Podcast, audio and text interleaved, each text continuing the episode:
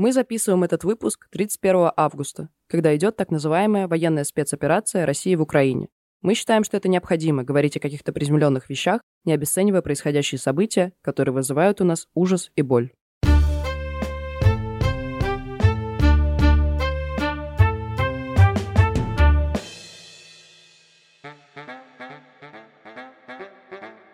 Это подкаст «Окей, от студии «Заря». Мы кекаем над рафлянчиками, и это ок. С вами Зоя, всем привет, и Лёва. Привет всем.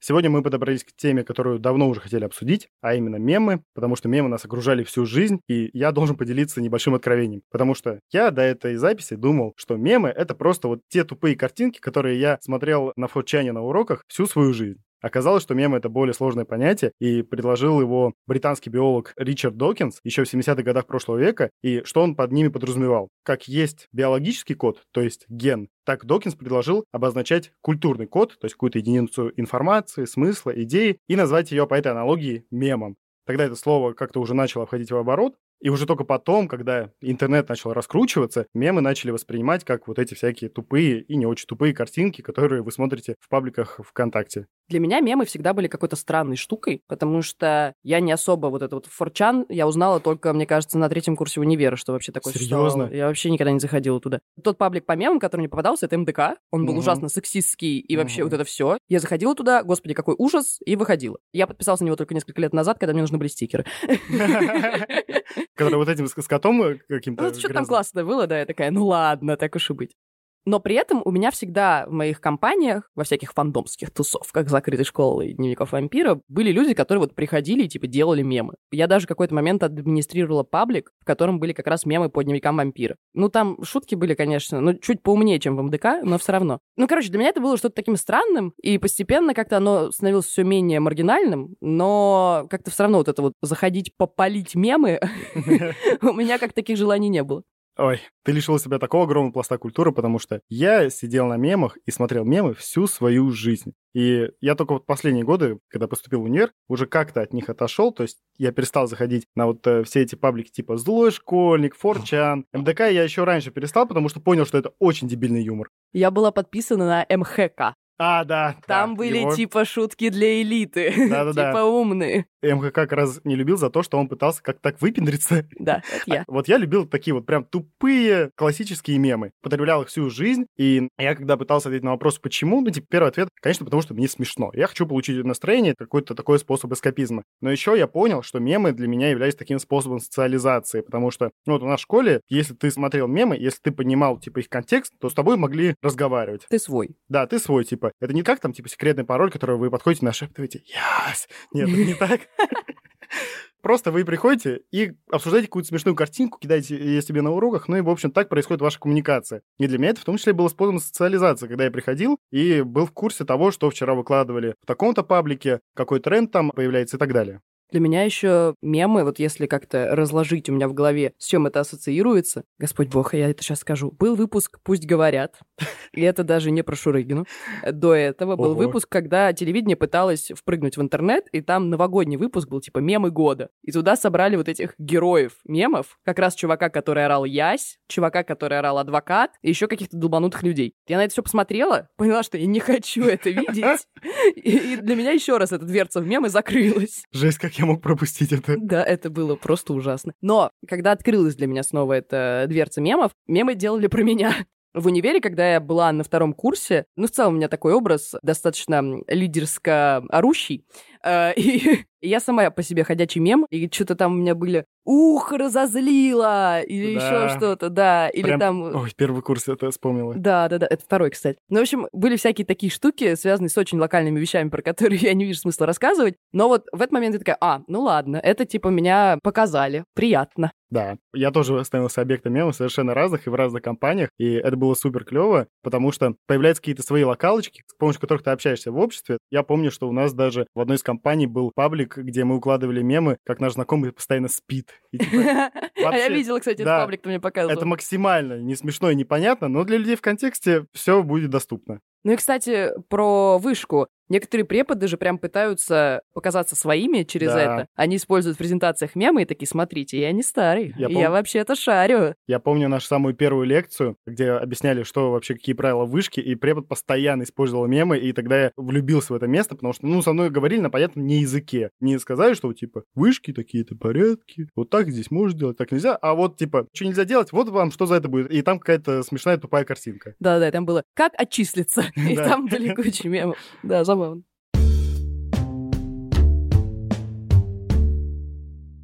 Я думаю, что одна из причин, почему мемы так нравятся вообще людям и почему они так активно шерятся, это потому, что кто угодно может создать этот мем. Условно говоря, раньше, чтобы создать какую-то культурную единицу, если мы принимаем вот эту теорию Докинза, точнее, идею, то тебе нужно было, не знаю, написать книгу или там снять фильм. Ну, что-то уметь. Да, что-то сделать. Сейчас для того, чтобы выразить свою идею, тебе нужно просто зайти на генератор мемов, выбрать смешную картинку и написать текст. И потом его закинуть либо себе на страницу, либо в какой-то паблик, и его возьмут. Все. И ты уже какой-то автор контента и автор идеи. И именно это привлекает людей, что они могут какую-то вот эту вот оболочку засунуть свои совершенно разные штуки. Ну да, при том, что есть шаблоны, то есть тебе не нужно что-то придумывать с нуля. Мне кажется, в целом у любого там творческого человека есть вот эта боязнь Чистого белого листа, листа. да. Да-да-да. Наш сценарист. Каждую неделю с этим сталкиваюсь. Да. А тут как бы у тебя уже есть какой-то понятный мотив, который принимается в обществе, и ты знаешь, что это будет смешно. Ну, то есть, мне кажется, еще в юморе проблема в том, что многие не шутят, потому что боятся, что будет не смешно. А тут уже есть такой, на нем штамп есть, одобрено обществом, и ты можешь что-то пошутить, и будет забавно. При этом я все еще для меня загадка дыры. Хопа! Использую мемы в выпуске про мемов. Трехлетней давности. Да, я старая. Я кричу здесь ясь. В общем, для меня загадка, как появляются эти мемы, потому что, ну вот, я понимаю структуру, как это работает, когда уже придумали картинку, где Агутин нажимает на кнопку. Окей. Но как вот к этому пришло, для меня все еще загадка. Это какой-то вот такой фольклор, такая культурная штука, которой непонятно, кто автор, как это пришло. У меня будут примеры только с очень странными и старыми мемами, видимо. Там этот был мальчик, который про борщ говорил э, Да. в столовке. Кто-то же снял его бедного и выложил куда-то. сам себя снимал, нет? Нет, это был какой-то репортаж А, да, из серьезно? школы. А, Да. И, в общем, это как-то стало мемом. И как это произошло? Ну, то есть это настолько непонятный процесс, что меня это даже восхищает. Когда в школе тебе говорят слово о полку Игореве, непонятно, кто написал, ты такой, ну, а, а тут это, ну, прям вот из культуры, из общества родилось. Ясь. Мне кажется, это еще одна из причин, почему мемы так популярны. Они не принадлежат кому-то. Потому что когда вот слово полку Игореве, любое другое произведение искусства, сейчас можно установить, кто его автор. Если это- Слово о полку Игореве Ну- нет. Ну, да, ну как я- ты литературу сдавал, мальчик мой? Нет, это я пример, типа, вот если слово о полку Игореве написали сейчас, то было понятно, Ну да. кто это написал. Тогда, извините, не получилось.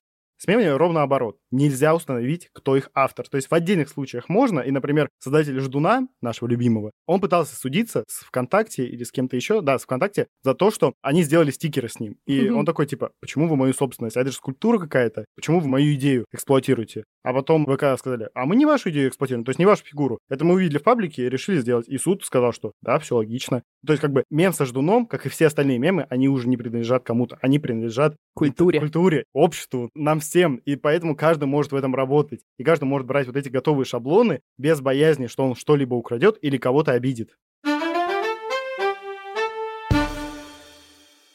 Чтобы в нашей жизни было еще больше мемологии и какая-то научная, можно даже сказать, экспертная подоплека, мы поговорили про мемы с Дарьей Гунько, культурологиней и исследовательницей мемов, лекторкой образовательного проекта «Правое полушарие интроверта», который, кстати, делает свой подкаст «Интроверт на кухне». Ссылка на проект и подкаст в описании.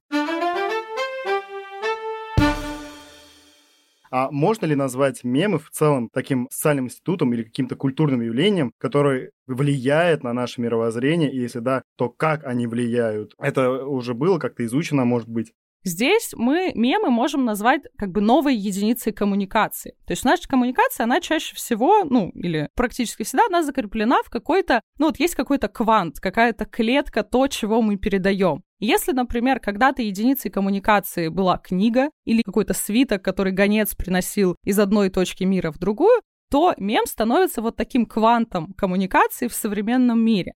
У нас есть прекрасный такой американский социолог-философ э, Маршал Маклюин, который жил еще в 20 веке и в 60-е годы написал свою «Галактику Гутенберга». Очень классная, интересная книжка, всем советую знакомиться, читать. И еще никакого интернета тогда не было. Для него все современные процессы могли показаться какой-то дичью очень странной ситуацией. Но он тогда говорил, когда меняется коммуникационный канал, ведущий, по которому распространяется информация, перестраивается вся культура. И, соответственно, человек как продукт этой культуры, он, конечно, тоже меняется. Почему его книга называется «Галактика Гутенберга»? Когда появился печатный станок Иоганна Гутенберга, и культура перестала быть рукописной, а стала уже печатной, то поменялись абсолютно все процессы. Люди научились быстро и более точно передавать информацию на практически неограниченные расстояния. И все процессы начинают потихоньку перестраиваться. И мы тоже находимся в ситуации, когда у нас предыдущие формы информации, многие проходят процесс, который называют мимификацией, что для нас очень комфортно использовать мем как такую единицу, которая содержит огромное количество культурных смыслов. Мы по ним можем отследить, понимает, разделяет ли человек наш культурный код в меме на единицу, да, то есть на какой-то, не знаю, пиксель, на какую-то единицу внутри мема, содержание смысла очень высокое. То есть одна картинка нам может говорить очень о многом, отсылать кучу всяких разных смыслов. И именно вот эта вот нагруженность смысловая, она во многом и привела к метаиронии, что хочется эту нагруженность как будто бы сломать и снизить, и добавить немножечко абсурдности. Поэтому мы в любом случае отмечаем, что появление и такое активное распространение мемов в последнее время, оно очень сильно поменяет культуру и отразится на всех сферах, но для такой большой науки, для культурологии пока что еще прошло не так много времени. То есть это процессы, которые мы пока фиксируем, какие-то точные описательные данные, к сожалению, чаще всего появляются, когда эпоха прошла. То же самое, что мы, например, постмодерн смогли описать только когда он, ну, по сути, уже подошел к своему концу. И все эпохи, они обычно описываются в каком-то прошедшем времени. Мы можем пока следить за тенденциями, но в целом то, что мемы поменяли нашу коммуникацию и внесли большие коррективы в нашу культуру, в социальную стратификацию, я думаю, сейчас уже мало кто сможет с этим поспорить. При этом мне еще нравится явление мемов из-за того, что оно очень такое неоднозначное. Ну, то есть, когда ты смотришь на него поверхностно, это просто школьники обмениваются какой-то тупой фигней. Ну, и очень легко принизить. Но на самом деле это же, во-первых, маркер эпохи, как мы уже говорили, а во-вторых, это такое социальное действие, которое может на что-то влиять. Опять же, это вирусность, которая благодаря интернету только усилилась, а в ней вообще огромная сила. И мемы из-за того, что они очень четко собирают в себе какую-то мысль, ну то есть, давайте признаем, мало кто читает миллионы букв э, в секунду. Ну то есть, чем короче информация, тем легче ей распространяться. Потому что если это какая-то статья, да, если она очень крутая, ее, вероятно, прочитают, но все равно меньше людей, чем те, которые смогут посмотреть мем. Ты что, не читал историю государства российского? Это так интересно. Нет, я люблю «Войну и мир», например. Но вряд ли я расширю «Войну и мир» примерно за неделю на всех э, пользователей России, да? А мем можно так сделать. Короче, и... водите уроки в школе мемология. Да, это правда. Много интереснее будет. Нет, нужно и то, и то. Не надо. Нет, не разрушай. Книги — это важно. Я строю идеальное будущее. Я скорее про то, что мемы — это тоже важно. Ровно так же, как книги, и на самом деле они могут сделать сейчас даже больше, потому что не у всех есть время там, не у всех есть ресурсы и вообще желание там прочитать или посмотреть что-то длинное. А мем настолько это концентрированный кусок информации, в нем настолько много сразу смыслов, что им как раз можно очень быстро повлиять на общество. И причем люди потом не просто начинают воспринимать это как смешные какие-то картинки, но они реально воспринимают это как правду или как какую-то информацию. То есть, например, я сейчас очень грубо приведу. Представьте, что человек ни разу не смотрел фильм с Ди Каприо. И если он зайдет ВКонтакте, то для него вот эти мемы с «Островом проклятых», «Великим Гэтсби», «Волк с Уолл-стрит» — это же будет чувак из мемов, ну если так посмотреть. И на самом деле очень много таких людей, актеров, менее известных, чьи фильмы не смотрели, ну, которые вот появляются в этих э, пабликах, и для них это чувак из мема. Так же, как, я не знаю, есть вот фразы из ТикТока. Это я так пытаюсь людям объяснить, кто такой Траволта. Я показываю сразу мем да. вот из криминального чтива. Короче, Траволта, чувак с длинными волосами, который двигается туда-сюда и пытается что-то найти. Вот я так объясняю, кто это. Возвращаясь к теме влияния мемов на разные общественные процессы и поднятия общественной дискуссии, был такой кейс в 2016 году с э, гориллой Харамбе. Что тогда произошло? В одном из зоопарков Америки, я не помню, как называется, трехлетний ребенок упал в вольер с гориллами. И там одна из горилл под именем Харамбе, она взяла ребенка за ногу и начала таскать из угла в угол. Решил и... поразвлекаться, что, нормально? Наверное, да. После этого охранники перепугались за ребенка и убили гориллу. И, собственно говоря, после этого началась дискуссия, а вообще нужно ли было ее убивать? Ну, то есть, вообще, по закону нужно нейтрализовать гориллу транквилизатором, чтобы усыпить ее. А они просто взяли и выстрелили. Сейчас будет очень плохо звучать, но когда ты это рассказывал, я вспомнила про Black Lives Matter. На самом деле, тебе не кажется, что это I can't breathe, это типа, ну, это лозунг, да, но это тоже в каком-то смысле мем. Не смешной, жуткий, но вот это вот, если его воспринимать как культурную единицу информации, как раз это он и есть, который как раз запустил в целом такую же дискуссию. Слушай, а МИТУ то же самое, ну там другой, э, другая ситуация, но как бы это тоже вот культурная единица, которая вбирает в себя смысл какой-то, в данном случае харасмент, в том случае насилие над, черноко... над чернокожими и полицейское насилие в принципе, а с гориллой это Борьба за права да, животных, борьба что тоже на самом животных. деле. Ну, в Америке это очень важная Мгм. штука. Я все детство смотрела Animal Planet с мамой, и там же есть отдельные чуваки типа полиции, которые забирают животных из там семей, где над ними издеваются. И, в общем, это такая очень важная дискуссия для Америки про защиту животных. Как раз же это стало популярным из-за того, что сделали мем про эту гориллу, и э, начали это везде постить, и опять же это завирусилось. Мне кажется, что если бы люди читали статью, опять же, огромную про эту гориллу, вряд ли бы это так смогло разойтись. Причем это же стало не просто каким-то мемом, типа вот горилла таскает ребенка. Не это стало мемом. Мем стал из-за того, что гориллу начали воспринимать как идола, то есть как мученика какого-то. И везде публиковали грустные картинки, типа когда вот я думаю о Харамбе, у меня там типа слезы текут или что-то еще. Ну, то есть люди реально сочувствовали и таким образом иронизировали над этим образом какого-то мученика великого и так далее. И на самом деле вот сравнение Black Lives Matter подходит не только по этой причине, но и потому, что там тоже был идол в виде Джорджа Флойда. И здесь горилла. Как бы меня здесь... не- Да, если что, это не российские Да. сравнения. Я просто, я правда, когда начала говорить, это как это ужасно звучит, просто ситуации похожие. Нет, мы все любим темнокожих людей, они супер. Ровно такие же, как и белые. Как все остальные расы. И все остальные расы, да. У меня есть плохая шутка, что пока в Америке Black Lives Matter, Too и Харамбе, у нас по, где свечка типа на... Ну, я не могу дальше сказать. Еще у нас Обама чмо есть. В тему расизма. Как обычно, мои примеры любимые — это политические примеры. В целом вы уже поняли, потому что я приплела сюда Black Lives Matter и Too. Нет, Too ты приплел, умничка. Мгм. Вот. Воспитала. Ты сам справляешься. В общем, еще один кейс. В том же шестнадцатом году, видимо, очень хороший год на мемы был. был такой политик, а может и есть, не знаю, что с ним случилось. Американский политик Тед Круз. Не Том Круз, Тед Круз. Я тоже поначалу путал их. Да. Он очень был похож на фоторобот Зодиака. Зодиак — это такой очень известный серийный убийца, за которым гонялись, э, про который есть целый фильм. В общем, очень важная штука для Америки. Вообще про серийных убийц — это очень важная такая, такой пласт, опять же, культуры американской. И, в общем, он очень был похож, политик Тед Круз, на этот фоторобот. Единственный фоторобот Зодиака. Тогда люди решили, что самое время над этим пошутить. Это была избирательная кампания. Но как бы, как не пошутить над политиком, который похож на убийцу, правильно? Вот, и, соответственно, несмотря на то, что это был мем, несмотря на то, что это была ложная информация, потому что когда были убийства Зодиака, этому бедному Теду Крузу вообще было очень мало годиков. Все равно, когда люди уже проводили социологический опрос, оказалось, что почти половина избирателей в штате считают, что Тед Круз — это и есть Зодиак.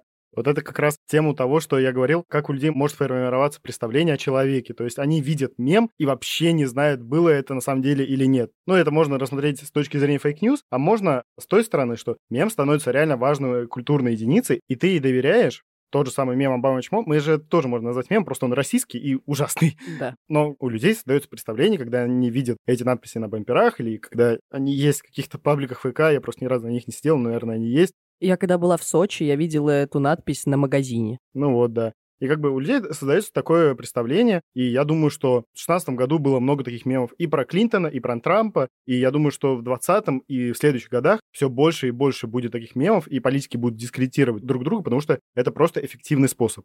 Но при этом это может на самом деле хорошо сработать, когда Навальный, можно его имя произносить, надеюсь, еще да, он ел доширак где-то, сидел на какой-то скамеечке, и его сфоткали, и сделали из этого миллион мемов, и он так, типа, народный политик. Ну да, и поэтому Навальный был так популярен у интернет-аудитории, потому что он не стеснялся этого. То есть, если, не знаю, какой-нибудь Лавров, он был героем мемов, я не помню, может да, может нет, или там Медведев, вот он точно был. Если он увидит эти мемы, то он такой, да что это за ерунда, он так говорил уже. А Навальный такой, ну да, я ем доширак, да, смешно, да, делайте про меня мемы, мне классно. Ну, слушай, с Медведевым на момент его президентства тоже хорошо мем сработал, когда он на iPhone фоткался в лифте. И это, наоборот, было классно, потому что мы не привыкли к тому, что президент вообще что-то выкладывает в соцсети, и этот мем завирусился, и тогда это скорее положительно сыграло. В общем, мемы — это сила, дорогие политики, которые нас слушают.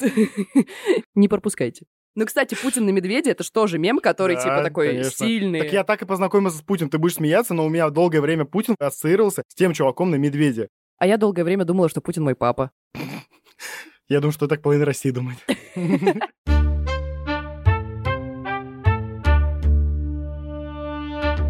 Как мы уже поняли, мемы нужны не только для того, чтобы посмеяться, чтобы позалипать. На самом деле у мемов очень много важных назначений, которые они реализуют. И мы в процессе подготовки к выпуску нашли несколько важных функций, которые есть у мемов, и мы основывались на серьезных научных исследованиях. Мы же дипломированные специалисты вообще-то. Да, такие как теория утешения, теория несоответствия. Мы сейчас вкратце вам о них расскажем, но если вам будет интересно, вы сможете прочитать о них по ссылке в описании. Когда мы созванивались по теме этого выпуска, моей первой мыслью было про то, что мемы, как и в целом, наверное, любой юмор, помогают пережить тяжелые события. Оказалось, это правда. Смотрите, я не просто так получила диплом. Я не совсем глупая. Есть такая теория утешения, согласно которой юмор, и в том числе мемы, могут снимать эмоциональное напряжение, которое появляется. Например, в тот же самый ковид, который первый пришел мне в голову, тогда же ну, просто интернет, мне кажется, жил и процветал. И сколько мемов было про ковид, то мой любимый, когда девушка рассказывает себе из 2021 года, что происходит. И ей говорят там типа, ну да, пожары в Австралии. ага, конечно, нет, это будет не самое страшное. И, ну, как-то это помогало выжить, потому что ты понимаешь, что там на другом конце света люди смеются над тем же, смеются, не плачут, не, не бьются головой об стену, а смеются. И это очень как-то тебя раскрепощает. Да, я тоже заметил по себе, что всегда, когда у меня какие-то, ну, не трагичные, а тяжелые события в жизни происходят, я так или иначе возвращаюсь к мемам, либо залипаю в ТикТок, либо возвращаюсь на паблики. Сейчас в меньшей степени, но вот раньше, когда я был, опять же, школьником, для меня это было прям эскапизмом. И когда большое количество людей испытывают какой-то стресс, для них мемы становятся очень важным способом сублимации вот этой какой-то травмы или тяжелого периода. Причем не обязательно, что это прям тяжело-тяжело, как ковид. Даже вспомнить эти школьные мемы про то, что мама мчит с собрания. Ну, для школьника это же правда травма, да. что сейчас мама придет и наорет на тебя. А когда ты сидишь э, в интернете и такой ха-ха, для тебя это как-то проще становится. Ну, все через это проходили. Вон там какой-то взрослый человек это лайкнул. Значит, он это пережил, я тоже справлюсь. Еще одна теория, которая легла в основу нашей подготовки к этому выпуску, такие мы серьезные, это теория несоответствия, и она тоже базируется и на юморе, и на мемах в целом. В чем ее суть? Согласно ей, юмор получается тогда, когда сталкиваются две какие-то логичные вещи и образуется несостыковка. То есть, условно, на примере мема, что у вас есть фон, какая-то картинка, например, это грустный Ди Каприо, и там какая-то подпись. Это второй элемент. И вот на этой несостыковке у вас рождается вот это вот смешное, потому что в обычной ситуации вы не встретите Ди Каприо с такой мыслью. А вот здесь, на этом сочетании, рождается какая-то смешная эмоция. Ну, я вообще обожаю, если честно, эту часть. Опять же, про смыслы и про то, как они друг на друга накладываются. И, конечно, я не думаю про это, когда я ржу над картинкой, но как концепция, мне кажется, это очень прикольно на чем в целом выезжает, там, в том числе какой-нибудь абсурдистский юмор или еще что-то, как раз на том, что у тебя две штуки абсолютно не состыковываются друг с другом. Ну, например, как наши опять политики. Простите, какой-то очень... Выборы скоро, друзья. Поэтому как бы... Про них мемы всегда актуальны. А, нет, выборы уже пройдут, когда выйдет этот выпуск. Так что все молодцы, кто проголосовал. Да, 9, 10, 11 сентября наш любимый Дмитрий Медведев, которого, видимо, мы сегодня будем часто упоминать, потому что он герой многих мемов, как-то сказал, денег нет, но вы держитесь. И мне кажется, это вообще один из самых популярных мемов в России, потому что он настолько описывает российскую действительность. Причем, когда мы готовились к этому выпуску, у меня не было ощущения, что это сталкиваются два разных логических утверждения. Ну, то есть я такая, ну да, чиновники так говорят, это часть нашей жизни. А на самом деле, ну, вот эта вот позиция силы, которая должна тебе помочь, государство, которое должно тебя как бы поднять снизов, и который говорит тебе, что, ну, все, деньги закончились, всем пока. Но это так забавно, что просто, ну, это же правда стало какой-то очень важной фразой и описанием действительности. И причем это тебе помогает как раз осмыслить эту реальность, и она тебе помогает осмыслить лучше, чем любые какие-то политические ток-шоу или политологические книжки, хотя их тоже можно почитать в целом. Но вот эта фраза, ты по ней все понимаешь про российскую действительность, и ты понимаешь, что да, наши чиновники могут так говорить, и это переходит в какой-то такой народный фольклор. И это тебе помогает, ну, как-то и осмыслить ее, и как-то иронизировать, и пережить.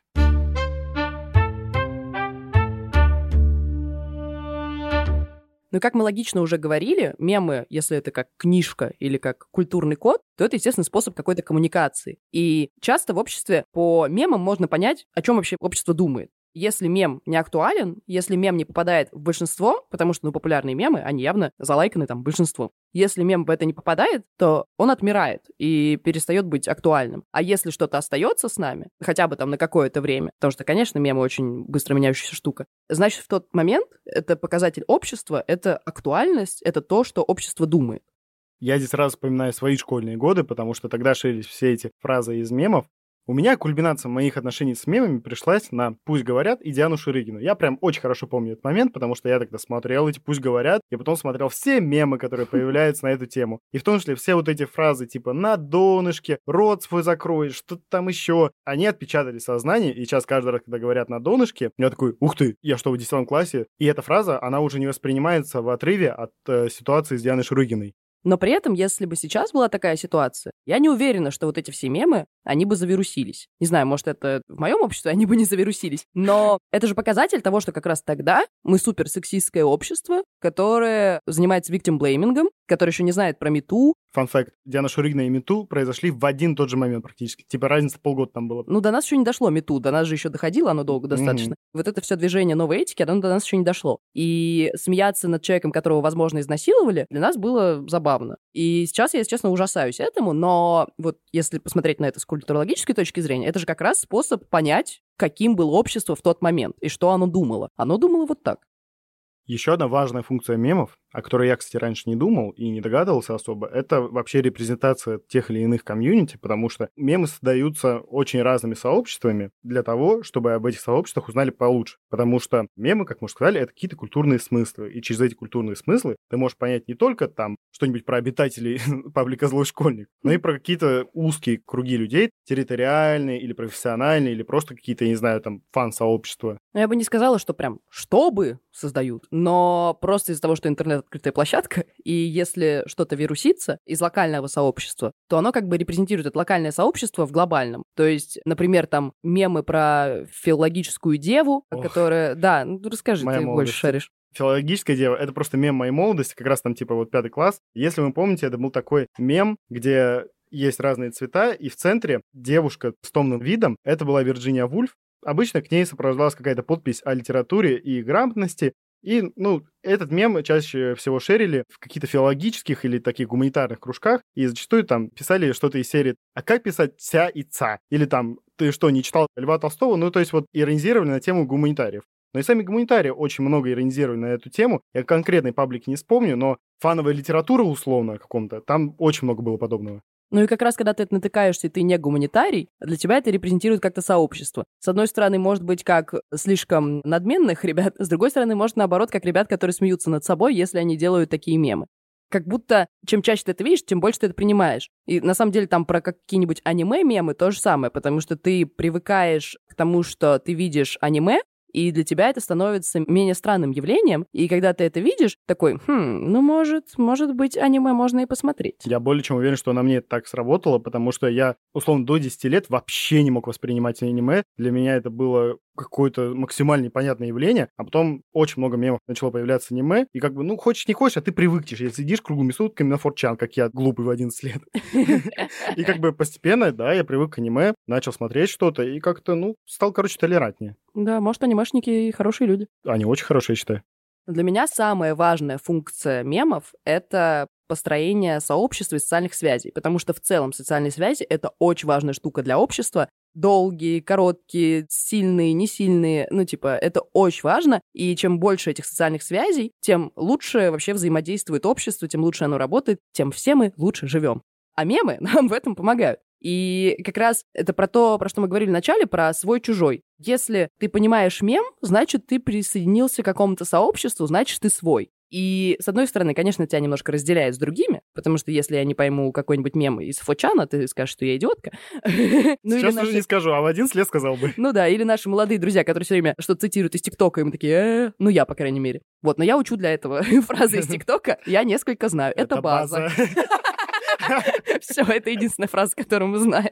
Но, с другой стороны, оно объединяет внутри этого сообщества. То есть, если ты знаешь какой-то мем, ну, ты свой, с тобой можно поговорить, ты классный. Это у меня так работало с киносообществом и с гик-сообществом, потому что я вот так начал воспринимать мемы. И вообще многие люди, когда вот так вот находят какие-то свои локальные сообщества, у них получается с помощью вот этих мемов идентифицировать себя и находить людей.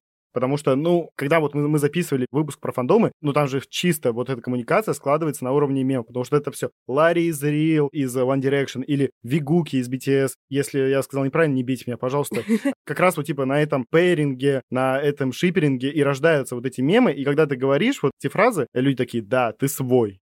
Но при этом это может работать и не в таких как бы интернет-сообществах. Ну, то есть мемы могут быть супер локальных сообществах. Например, там, я думаю, многие видели, есть, короче, такая штука, называется ЖКХ-арт. Это когда у тебя во дворе вот всякие лебеди из покрышек и все остальное. И, в общем, стоял такой в Москве в одном из районов огромный динозавр. Может, это и не динозавр, но что-то похоже. И он был прям символом района. Ну, то есть его все знали, все над ним ржали, все как бы по нему лазили. И если ты знаешь про этого динозавра, значит, ты живешь у нас на районе. Вот, к сожалению, сейчас этого динозавра убрали, потому что у нас недавно, ну, относительно недавно, год, по-моему, назад появился закон, что ЖКХ-арт — это все плохо, и, в общем, надо убирать. Это я, конечно, очень грубо сформулировала, но в итоге динозаврика бедного убрали. Мем вычистили из памяти, но все равно жители района по нему скучают.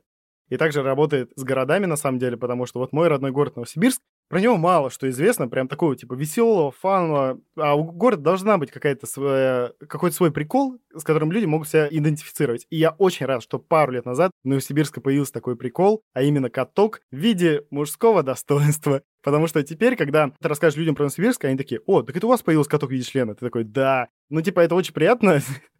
Просто потому что... Понятно, Лёв.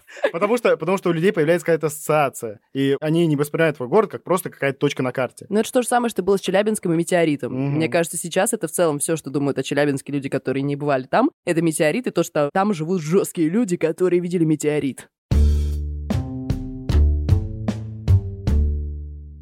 Естественно, наше локальное сообщество, студия «Заря», подкаст «Окей, не обходится без мемов. И передо мной сидит родоначальник половины мемов, мне кажется. Источник просто постоянный. Да. Мы решили вам про парочку рассказать. Вот как вы думаете, можно назвать Сексинскую капеллу? Такое красивое, прекрасное произведение. Лев, как ты назвал ее? Скажи, пожалуйста. По-моему, отлично звучит. Сексистская капелла. Ну вот даже сейчас капеллу еще изворотил, но тогда только сексистскую назвал. Мы просто, мы люд смеялись над этим, и теперь каждый раз, когда Лева что-то зажевывает, мы говорим, ну понятно, сексистская капелла. У нас есть второй лот. Как вы думаете, что Лева имел в виду, когда он сказал «воруют детей из Азии»? И не просто где-то на рынке, а у нас на подкасте. Я хотел сказать «воруют идеи из Азии». Это на звуки что-то не так пошло. Да, да, да. Наши монтажеры, звукорежиссеры все очень рады. Нет, но все равно. Это звучит смешно? Смешно. Так что я не против совершенно. Ну, вообще, иногда наши мемы, они становятся просто частью и нашего СММа, и какой-то повседневной жизни. Например, мы просто как-то на созвоне назвали ребят, которые приходили к нам в прошлом сезоне, третьими лицами. С тех пор они везде так называются, в том числе в наших соцсетях. Ну ладно, пусть будет.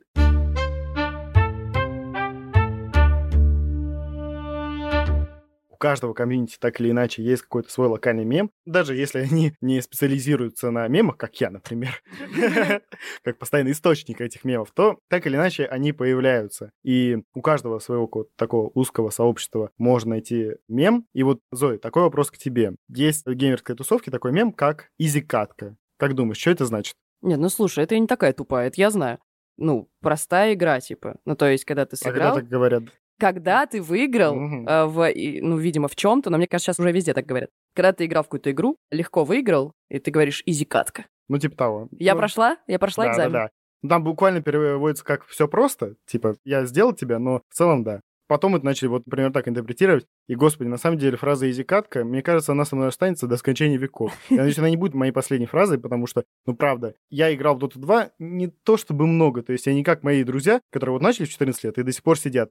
Привет, мои, мои друзья из Новосиба. Я поиграл в нее раз пять, и типа все. Но фраза easy cut, которую я пару раз произнес, потому что типа было тогда на хайпе, еще слова хайп даже не было, она у меня застряла на всю оставшуюся жизнь. Типа я ее говорил все старшие классы, и сейчас, слава богу, говорю реже. Но все равно, когда там типа что-то, какой-то такой контекст происходит, я говорю easy карточка. Мы тебе на надгробие напишем.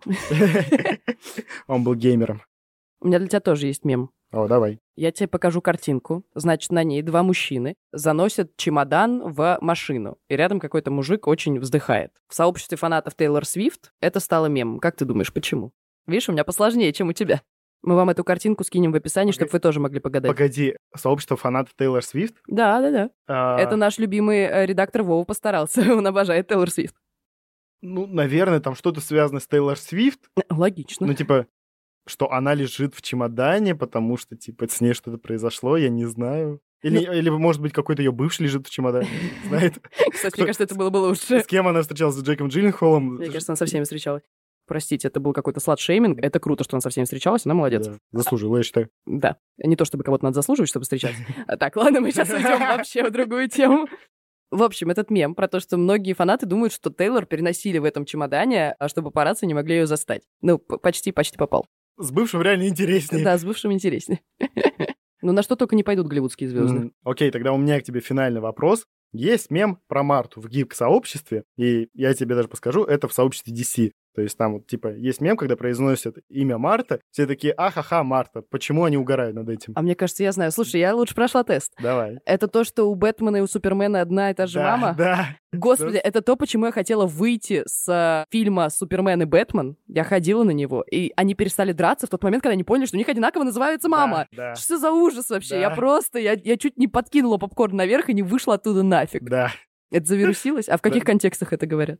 Типа, когда происходит какой-то конфликт, условно, знаешь, выходит драться Хабиб Нурмагомедов и Конор Макгрегор. И типа они дерутся, дерутся, а потом такие, как зовут твою мать, Марта, и все, они мирятся, обнимаются.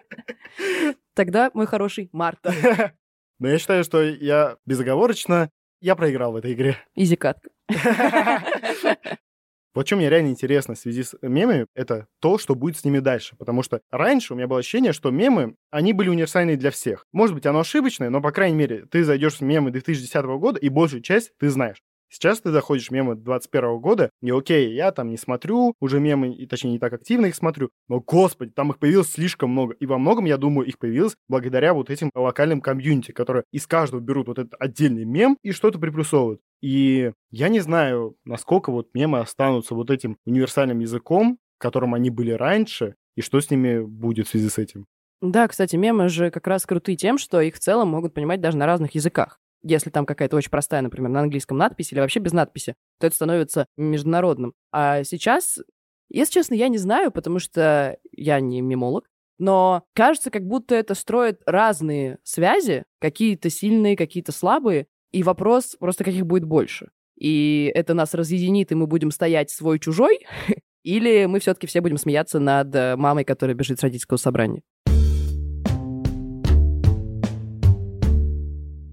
С вами были Зоя, всем пока, и Лева. Пока всем. Подписывайтесь на нас во всех соцсетях, особенно в Телеграме. Ссылка в описании выпуска. А если захотите поддержать нас, можете купить наш мерч. Также слушайте нас на удобной для вас платформе. И не забывайте ставить оценки, лайки и оставлять отзывы. Это очень помогает продвижению подкаста и мотивирует нас к дальнейшей работе. Над выпуском работали продюсерка Лера Кузнецова, редактор Лев Елецкий, сценарист Вова Худаян, ресерчер Даня Макевнин, звукорежиссерка Вита Ломакина, монтажерка Юля Кулешова, автор джингла Юра Фанкени, дизайнерка обложки Ксюша Филатова.